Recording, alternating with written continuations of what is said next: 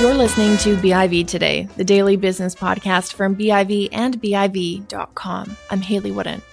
Canada's first year of legalized cannabis has seen significant industrial development and investment.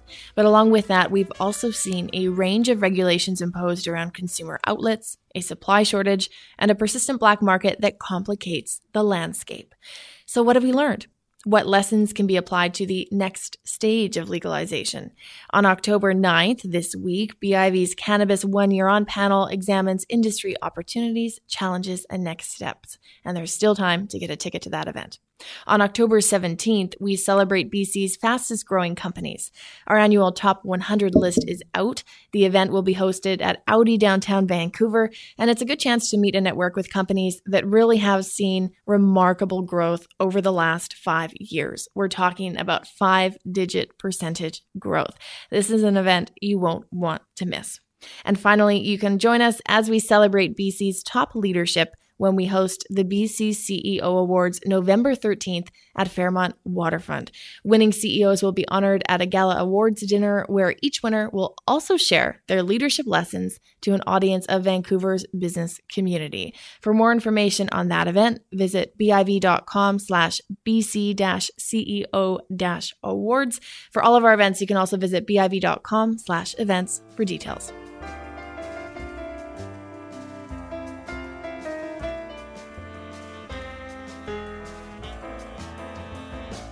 The 2019 federal election is coinciding with heightened awareness and concern about climate change. A good example the Burrard Street Bridge closed this morning for yet another major climate related protest. But even so, Clean Energy Canada says there is an untold election story, one that addresses both environmental concerns as well as concerns about the growth and health of our economy.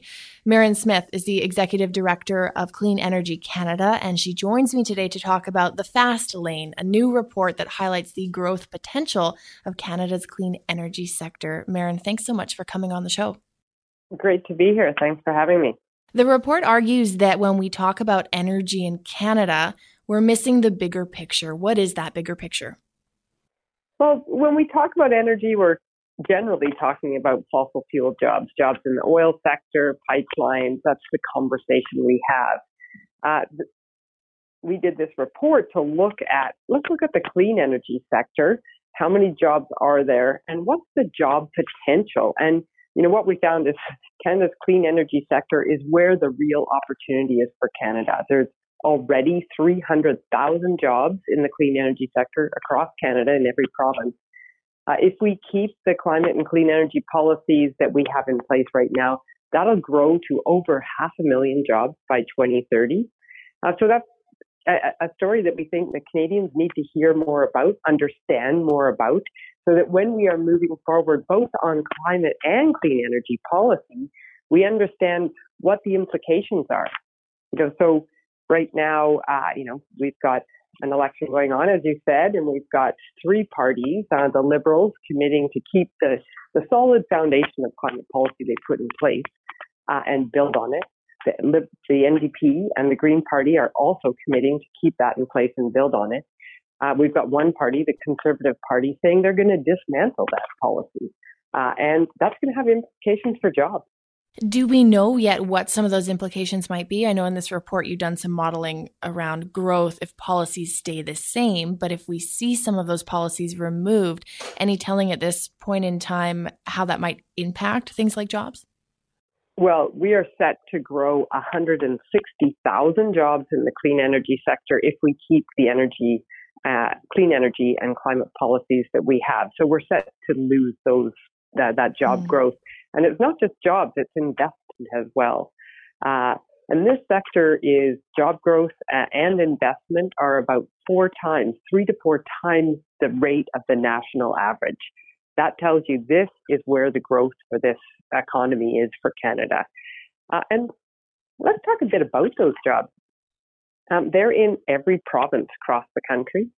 Uh, they're rural jobs, urban jobs, blue collar jobs, white uh, collar jobs. So a real diversity of jobs and jobs that allow people to live in their communities. When we look at some of the policies, both at the provincial as well as the federal level, do they get in the way at all of this growth or are they enablers and accelerators of that growth? What's a bit of the relationship between some of the policies we have now and their their impact on the potential for this sector? Yeah that is a good question because that's the part that we feel people aren't talking about. It's so climate policies are what's driving the growth in in this sector. Mm. Uh, so policies around energy retrofits, for example, uh, those are driving jobs in the uh, retrofit sector. So those are insulators, those are HVAC operators, those are electricians, and uh, people who are putting in double pane windows. It's the policy and the support and incentives for energy retrofits that create the growth in that sector.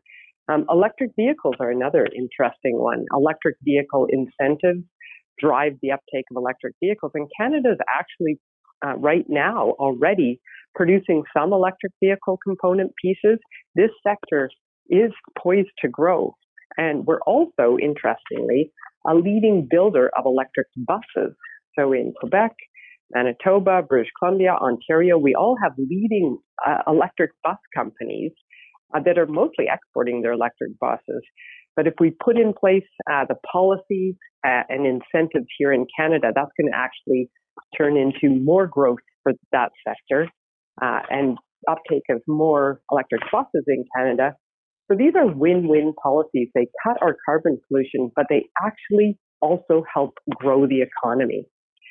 Um, another area I want to talk about is uh, energy efficiency for businesses, because some of the clean tech initiatives uh, that the government's put in place and the regulations that require less pollution or even putting a price on pollution, those drive industry and businesses to be more energy efficient. That means they end up saving money. So these policies are going to help reduce costs for homeowners uh, and put money in their pockets and also reduce costs for businesses, uh, making Canadian businesses more competitive. So as a nation, not only, you know, clearly there's people out in the streets, as you said, today protesting, uh, wanting more climate action. Every poll is telling us that the environment and climate action is top of mind for the vast majority of Canadians. Three out of four, four out of five Canadians want this kind of action. And these kind of policies are going to reduce our climate um, pollution, but they are going to grow the clean energy sector and jobs. And as I said, jobs in every province.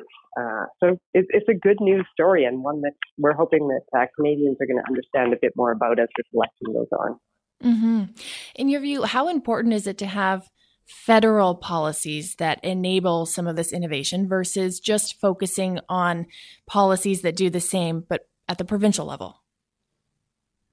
Um, the value of the federal policies is they drive change across the country. Uh, so provincial policies and federal policies will do the same thing.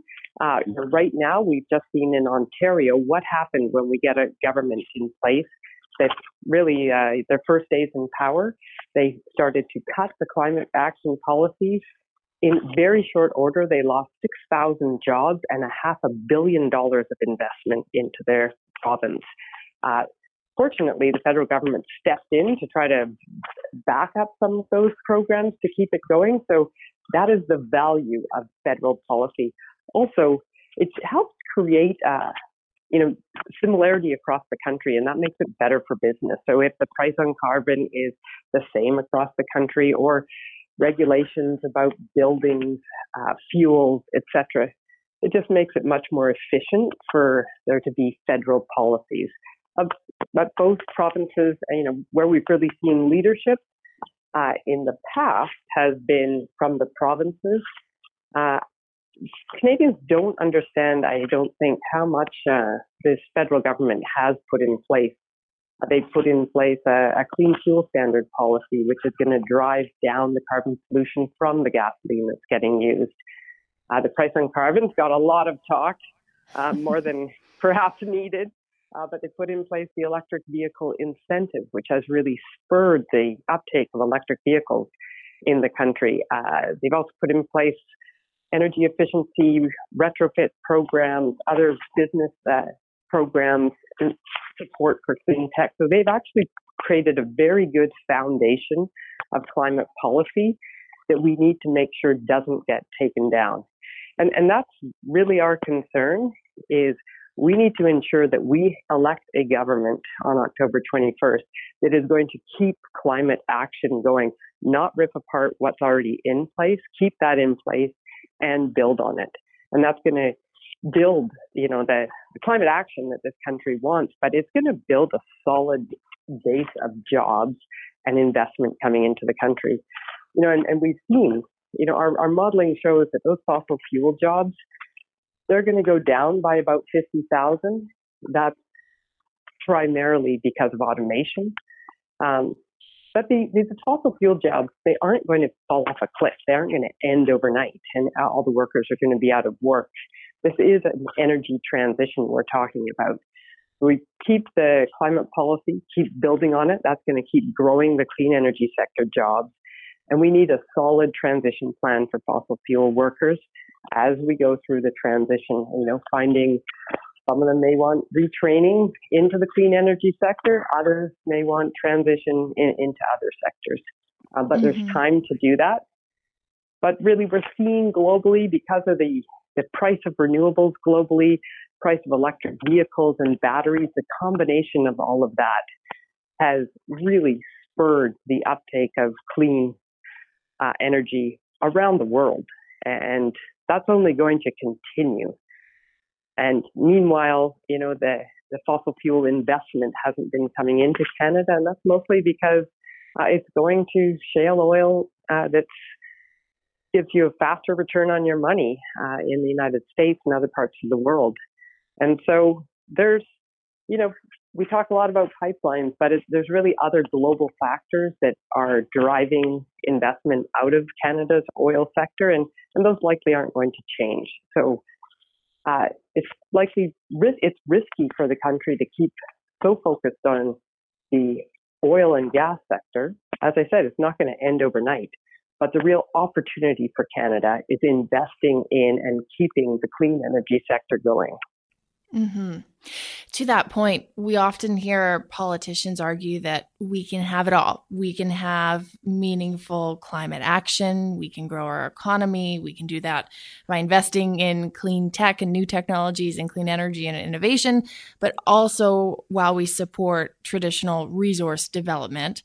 Do you see a path forward that sees us as a country managing all of that successfully? Or is the argument that we really need to start shifting away from the traditional fossil fuel industry and putting more of our attention and resources into a new and growing sector?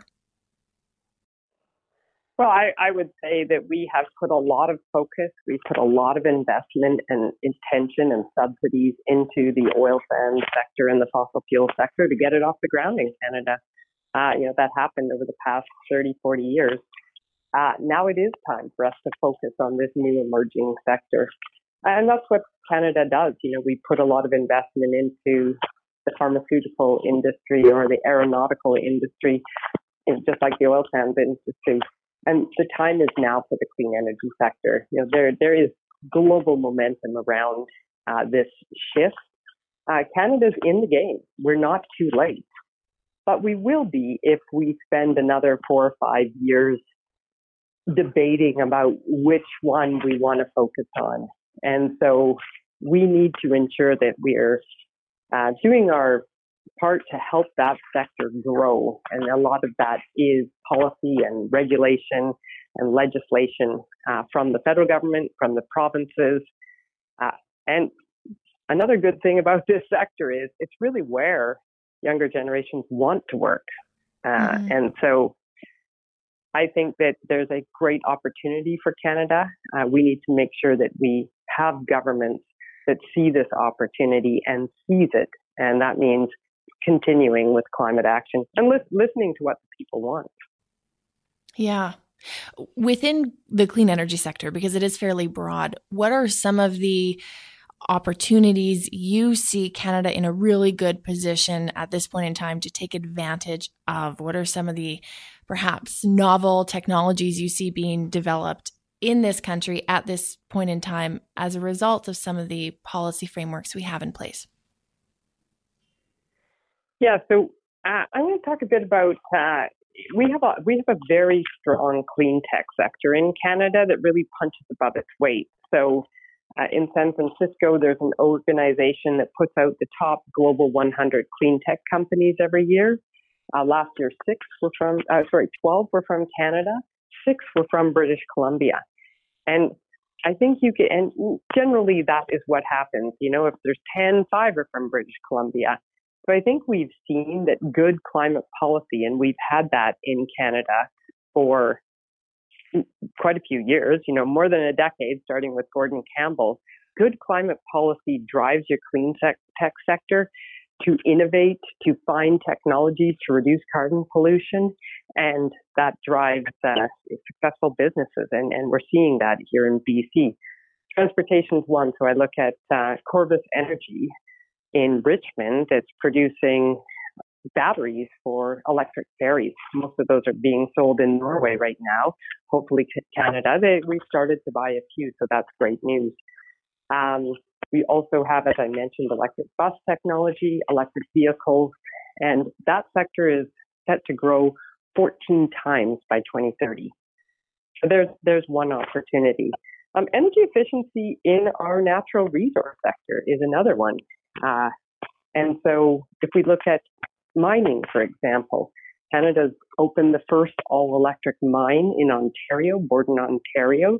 So completely, uh, all the machines being run uh, on electricity, uh, electric vehicles, uh, and electric trucks are coming on board as well.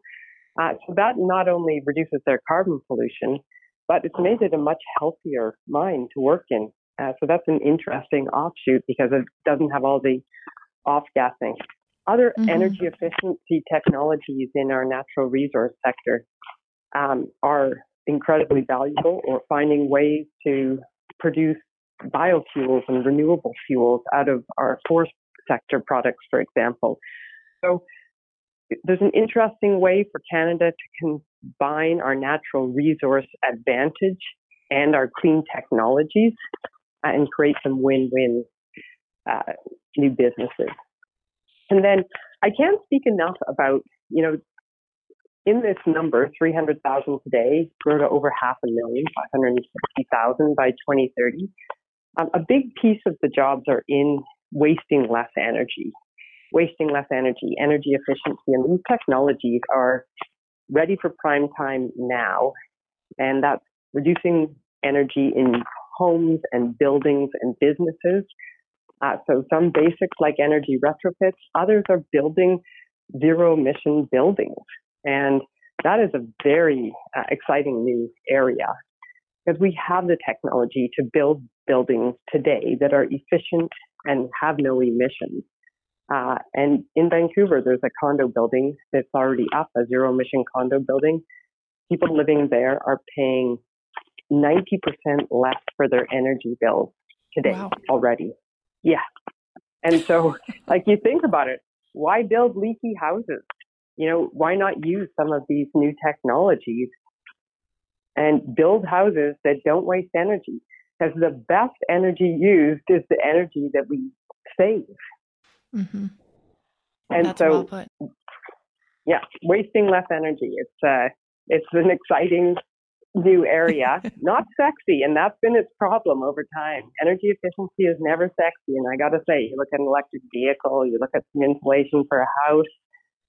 Electric vehicles a little more sexy, um, but both of them are going to save money for people. Uh, you know, the operating cost of an electric vehicle here in BC, BC Hydro has been putting out the stats for a family that usually pays about $170 a month in gasoline. They had an electric vehicle, they'd be paying $20 a month for fuel. That I so, think is something that hits home given the price of gas in recent months here in Metro Vancouver, for sure. Absolutely. And, you know, I, I got one a few years ago with the job I have. I figured I better be driving one and see what it's like. I've got kids. They play soccer, basketball. I've got them all in the back. Nissan Leaf. It's super comfortable, absolutely efficient. Uh, so great car to drive, saving me money, zero polluting. Lots of exciting opportunities in the sector. Merran, I want to thank you so much for coming on the show to talk about the report as well as clean energy in Canada. Great. Well, thanks for having me. And I really encourage everyone to think about their vote on October 21st. We have to make sure we have a government that's going to continue with climate action. That's Merran Smith, Executive Director of Clean Energy Canada. The report we were talking about is the Fast Lane, and you can find that on their website.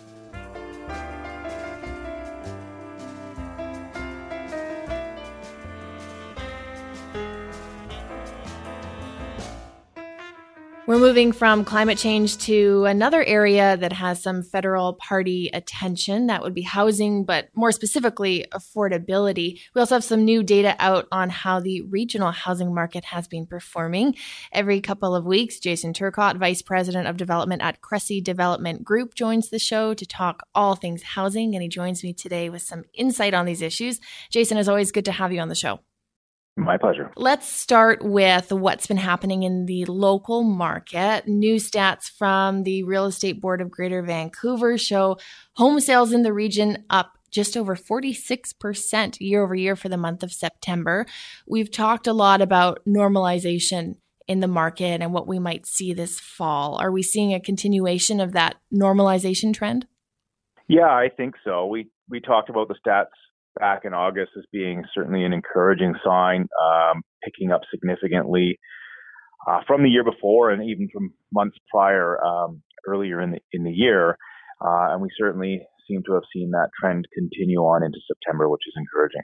And of course, as, as you always point out, to really understand what's going on in the market, we kind of have to go beyond just looking at Greater Vancouver and drill down both on product type, but also by municipality.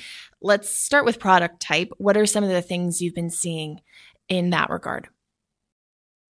Well, the the interesting um, the interesting trend is that they're it's pretty similar amongst all. I sort of went through the stats, and um, you know we've surprisingly when we spoke uh, in August, I, I, sort of said I, I, think this is the sign of things to come. With the caveat being that, that we might see a real jump in in uh, in listings uh, come September. Traditionally, a more active month. Uh, people will sometimes hold off listing their home through the summer and wait for September. And so I was a little a little leery of potentially a big jump there, and that that it might you know cause the market to to just stall a little bit. But what we actually saw across all all uh, property types was that listings actually dropped slightly on you know condos, townhouses, and single family from August to September, which surprised me a bit. Sales were up, listings were down.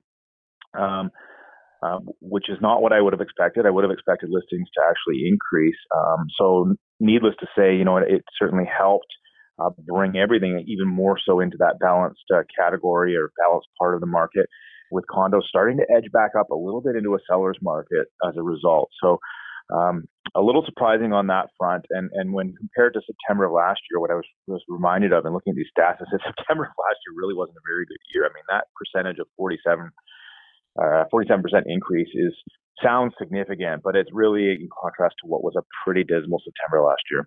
Yeah, we always have to keep in mind what the baseline year was because we've certainly seen some pretty mm-hmm. big swings year over year, but always in relation to what happened the year before. What would you attribute that slight decline to that caught you off guard a little bit? Do we know what might be behind that? I, I don't actually. I mean, you know, we're we're in an interesting marketplace here and that this this tends to be everybody's final destination. So you know it's it it's not driven by people leaving the province that's for sure. You know we've we've still got uh, very strong net immigration here. So um, you know listings tend to be people who are, are looking to make a, a move uh, either a, a downsize or perhaps a move up or um, you know uh, moving communities for one reason or another. But it's um, so it is a little unpredictable for that from that perspective. Um, I just I just would have expected that September would have been a busier month for listings, and so uh, I don't have a, a, reason for it per se. Um, it, it, just seems to have you know bucked the traditional trend of, of, of you know listings in September being higher than summer months. Yeah. Even anecdotally, do you think people are coming around to maybe getting back into the market either as a seller or as a buyer? Because we've spoken quite a bit about the hesitancy and the nervousness, perhaps, about getting into a market where there is so much change going on. Do you think that that's starting to give way a little bit, or is there still some caution out there? Yeah, a bit of both. The, the, the dinner time table, I think, has changed a little bit to you know away from that. Oh, you know, you can't. It's a horrible time to buy. You know that it tends to be people pile onto that when the market seems to be uh, in a softening uh, stage. I think we've moved past that into oh, I think there's opportunities. Oh, the market's okay. I mean that that tends to be more the uh, the theme of the conversation around people's dinner tables these days, um, with a very strong underlying sense of caution. I, and I think that just comes from, you know, it continues to be a very expensive real estate market. Um, um, affordability is still an issue.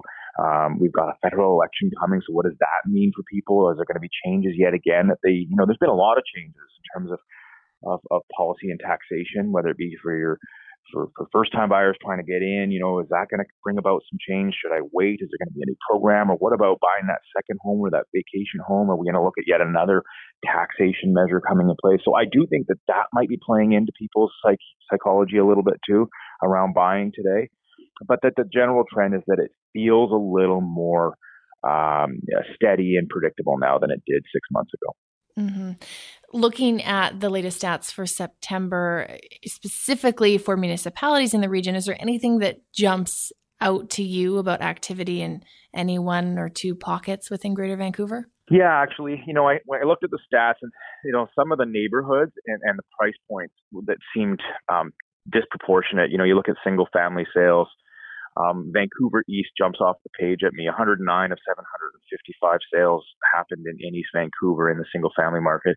Um, it's a big number, not surprising. Uh, large inventory of single family homes, very desirable, emerging neighborhood.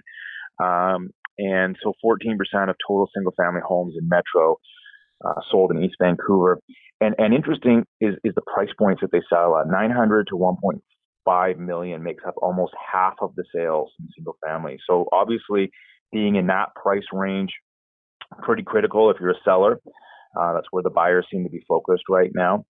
Um, on the townhome side, you know, 400 to 900,000 making up 75% of all townhome sales, with Richmond leading the way there. Also, kind of a stat that jumped off the page. And same with condos. Actually, interestingly enough, condos and townhomes both uh, 72 and 73 percent of those sales, uh, respectively, happening between 400 and 900,000. So obviously, that mm-hmm. the sweet spot in the market for all multifamily. Um, and with condos, Vancouver West leading the way by a large margin, margin almost uh, 26 percent of the sales in condos happening in Vancouver West. That's you know not uncommon. That's primarily due to just the the um, the number of, of multifamily condo units in Vancouver West relative to the rest of the marketplace. But again, um, a really interesting sign that there's there's a lot happening and and, and where those price points are. Seventy three percent of them happening in four hundred to nine hundred thousand dollar range. So that's certainly where you want to be if you're a seller of a condo. That's really interesting. Looking at the election, because I like to grill you about some of the issues when it comes to housing, we've seen some mm-hmm. policies put out there by different parties. I think generally speaking, affordability is a key plank in the platforms of all major federal parties. But what are some of the things that jump out to you on the housing or construction or development front? Um, well, there's a, there's been a few parties that have that have um, floated the notion of extending the amortization period uh, for first-time home buyers um, to 30 years. I think that's maybe the most interesting one because it was something that, that is pulled that was pulled back uh, I think we got as long as 40 years, and it was rolled back to 35 to 30, and now obviously back to 25. Uh, that increasing of amortization probably has the single greatest impact on affordability in terms of somebody's monthly payment. It really, really does affect, um, you know, the, the budget on a month-to-month basis. So um, both the both the NDP and the Conservative Party have, have stated that they would intend to to bring that back. I think that's a smart move. I do think that that will help. Um, it is for first-time buyers, um, and then uh, of course the conservatives um, committing committing to addressing the stress test. I don't know exactly what that means, adjusting the stress test, um, but it sounds like they're aiming to to again target the first time buyer and and allow them a little more flexibility with that and trying to uh, to get them into the marketplace. Um, I would say that's generally a positive thing, and they're also talking about eliminating it altogether on refinancing. Um, that seems to me to be a no-brainer. If someone's been making their payments on their mortgage, I would I would hope that they wouldn't have a situation where they're not able to to renew their mortgage because of the stress test. So that that's obviously, in my opinion, a, a no-brainer. Um, and then from the, from the liberals, I mean, the one notable thing here on the on the liberals is, is this national speculation tax that they're uh, looking to introduce. And of course, I'm not going to be a, a, fan of this one, um, just because I, I, simply think we're overtaxed generally. And none the you know every time one of these taxes come in, there's a, there's a whole bunch of end, uh, unintended targets of it, and we've seen it over and over and over again. You know, it's a a satellite family that's bought a vacation property or or um, you know someone who lives half the year somewhere else. You know, you get all these situations where you know you're trying to address speculation, and that's really you know you get all these people that get caught up with it uh, who who aren't speculators or who have invested in communities who only exist because of uh, you know vacation style um, uh, resort ownership or what have you. And you, so you blanket the whole country with a tax like this, and, and to me, it's certainly uh, I think it, it's just a discouraging investment here, and I don't think we're in a position of nationally or or even locally that we we want to be discouraging investment. Um, it's we, we need to we, we live in a global world, and certainly housing is a major issue. But I don't think that blanketing the country with a with a spec tax is the way to to, to address the issue. Mm. Has there been anything that really jumps out to you policy wise that addresses the supply side of the equation?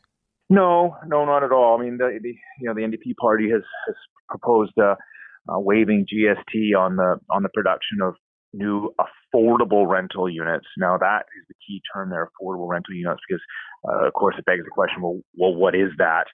Um, and I don't know the answer to that. And we certainly, as an industry, have lobbied pretty hard that that GST be addressed and if not eliminated altogether on the production of all rental housing. And I think that that's the one thing that that um, I struggle with when I read you know these types of policies is that they seem to very to target the few as opposed to coming up with policies that that address the many. And and um, as great as some of these programs are, whether they be at the municipal level or even like we're talking about now, federal federal party uh, level, they're, they're, they're so aimed at just the few, and that might be the first time buyers. But really, if we look across our country, everybody's needing help right now in terms of housing affordability.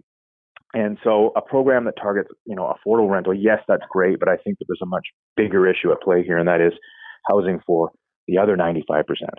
Mm-hmm. Well, affordable in Vancouver, Toronto is a very different thing than, say, affordability in Edmonton and Winnipeg, too, right? There's no single Absolutely. line of affordability. Um, mm-hmm. Could something like eliminating GST, that tax on rental housing, would that potentially make the difference between a developer saying nope can't do it and now saying okay there it's economically viable is that enough to tip the scale Absolutely. So, so GST, you know, when you talk about building rental in Vancouver, for example, the thresholds for um, GST rebate uh, on on new rental housing are the same as the as, as purchasing new housing for uh, principal use. So it's 350,000 sliding scale to 450,000. Most of the rental units that we produce on a valuation basis in Vancouver exceed the 450,000, which means we're paying full freight 5% as a capital cost uh, up front on the construction of every new rental housing unit. Um, so you can imagine how big that price and it, so on a on a typical rental building here in Vancouver, that that number goes into the millions quite often, um, and of course gets passed on through our pro formas in in the um, with with higher rents that we need in order to make our our um, our, our projects viable. So either it becomes viable and you have to push rent higher to, to do it, or you feel like the market's not willing to bear it, it doesn't get built, which is certainly not house, we're not helping the uh, the rental housing costs around our city. Jason, is always a pleasure having you on. Thanks for coming on the show. Always my pleasure. Thanks. That's Jason Turcotte, Vice President of Development at Cressey Development Group. That's it for our show. Thanks for listening to BIV today. You can get notified of new episodes by subscribing to us on iTunes and Stitcher. All of our episodes are also available at biv.com slash audio. I'm Hayley Woodin. Thanks again for listening. We'll be back tomorrow.